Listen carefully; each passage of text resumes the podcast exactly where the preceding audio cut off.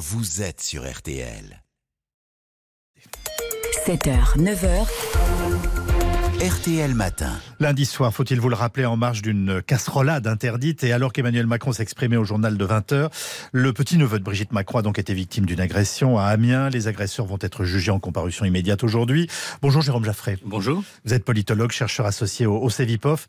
Une ligne rouge a-t-elle été franchie euh, avec cette agression? Euh, le, le problème, c'est qu'il y a plusieurs lignes rouges qui ont été franchies ces derniers temps. Et, et c'est ça qui est inquiétant. Alors, tout le monde, évidemment, euh, je pense, est choqué euh, de ce qui s'est passé euh, à Amiens, du petit-neveu de Madame Macron. Euh, c'est évident, tous ceux qui sont attachés à la République et à la démocratie ne peuvent qu'être extrêmement choqués et condamner ce qui s'est passé. Maintenant, il faut bien voir qu'il y a plusieurs lignes rouges qui ont été franchies. Lesquelles? C'est-à-dire que nous avons une situation où des élus ont été pris à partie, le maire de Saint-Brévin. La photo du maire de Saint-Brévin, à côté de ses voitures et de sa maison qui connaît un début d'incendie, c'est quelque chose de monstrueux. Donc on voit bien, euh, il y a des élus qui ont reçu des lettres de menaces.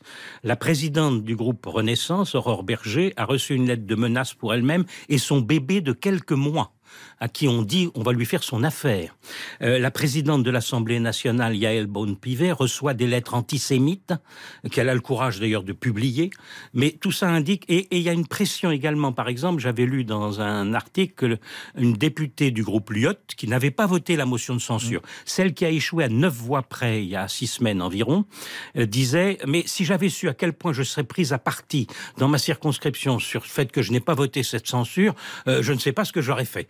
Euh, si les élus n'ont plus la liberté de vote, si les élus ont peur pour eux, si les élus ont peur pour leur famille, parce que c'est ça que ça signifie, c'est la famille pour laquelle on a Bien peur, sûr. nous ne sommes plus tout à fait en démocratie, et ça je crois que chaque Français doit s'en rendre compte. Et nous n'avons pas connu ça auparavant, pardonnez-moi, mais enfin, je- y a eu, on, a, on a tenté de tuer le, le- le général de Gaulle. Enfin, de- de- vous comprenez ce que je veux dire Donc, on, on a, on a du mal à trouver aujourd'hui l'équilibre et ce qu'il nous dit effectivement du climat de la société française. Alors d'abord, euh, il y a eu des précédents dans notre histoire d'extrême violence, vous Oui. avez raison, des manifestations euh, antisémites à la fin du 19e siècle, l'affaire Dreyfus, compagnie, les années 30, les ligues, le 6 février 1934 où la République a failli être abolie, et vous avez raison, euh, l'OAS, euh, qui est les fanatiques de l'Algérie française, voulant tuer le général de Gaulle, échouant par miracle à l'attentat du petit Clamart.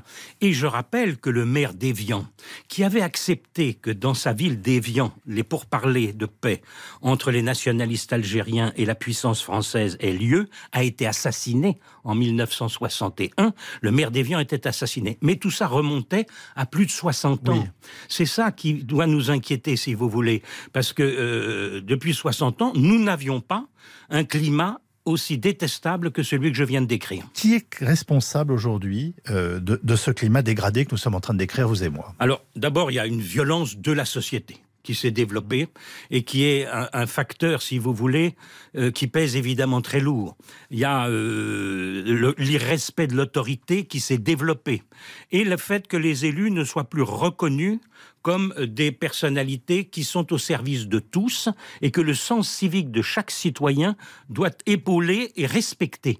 Et c'est ça qui, qui, du coup, pose problème. Alors maintenant, euh, il y a aussi, il faut regarder les choses, il y a aussi notre système politique a peut-être vieilli et pose des problèmes. Si Que vous voulez-vous dire? Je veux dire, par exemple, que la Ve République, que- voulue par le général de Gaulle, donne une place éminente au président de la République.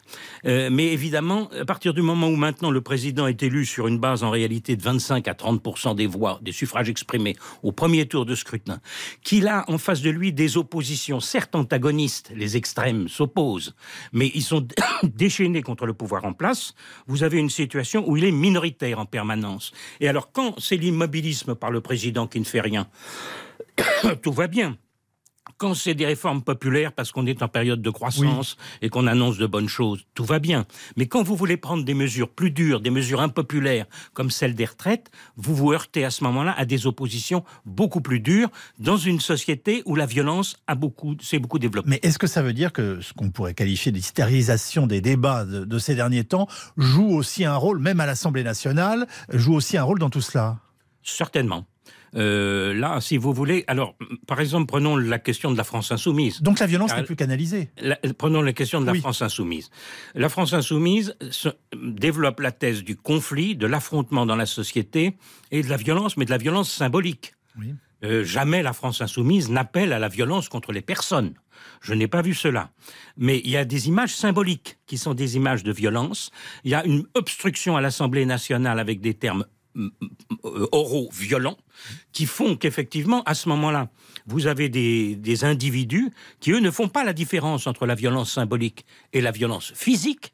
Et c'est là où il y a un dérapage. C'est cette formule où on entend nous condamnons toute violence, mais c'est le mais qui fait la différence Alors, le mais sous-entend toutes sortes le mais est dangereux. Nous condamnons toute violence, point. Ce doit être ce qu'on doit demander à tout élu dans cette affaire. En effet. Nous condamnons toute violence. Cela dit, on peut aussi réfléchir. Quand euh, Jean-Luc Mélenchon dit « abat la mauvaise République », par exemple, mmh. c'est une mauvaise formule, si je puis me permettre, car il a, donne l'impression à des esprits qui n'ont pas la culture de Jean-Luc Mélenchon que c'est la République qu'il vise, mmh. et il aurait dit « abat la cinquième République et vive la sixième République que je veux construire », c'était beaucoup plus clair. Les réseaux sociaux jouent-ils un rôle aujourd'hui, en tout cas, ne serait-ce que dans la répétition et l'amplification de cette hystérisation et de cette violence? Certainement, on l'a vu pour les Gilets jaunes les Gilets jaunes, c'est un mouvement qui naît des réseaux sociaux et des liens Facebook.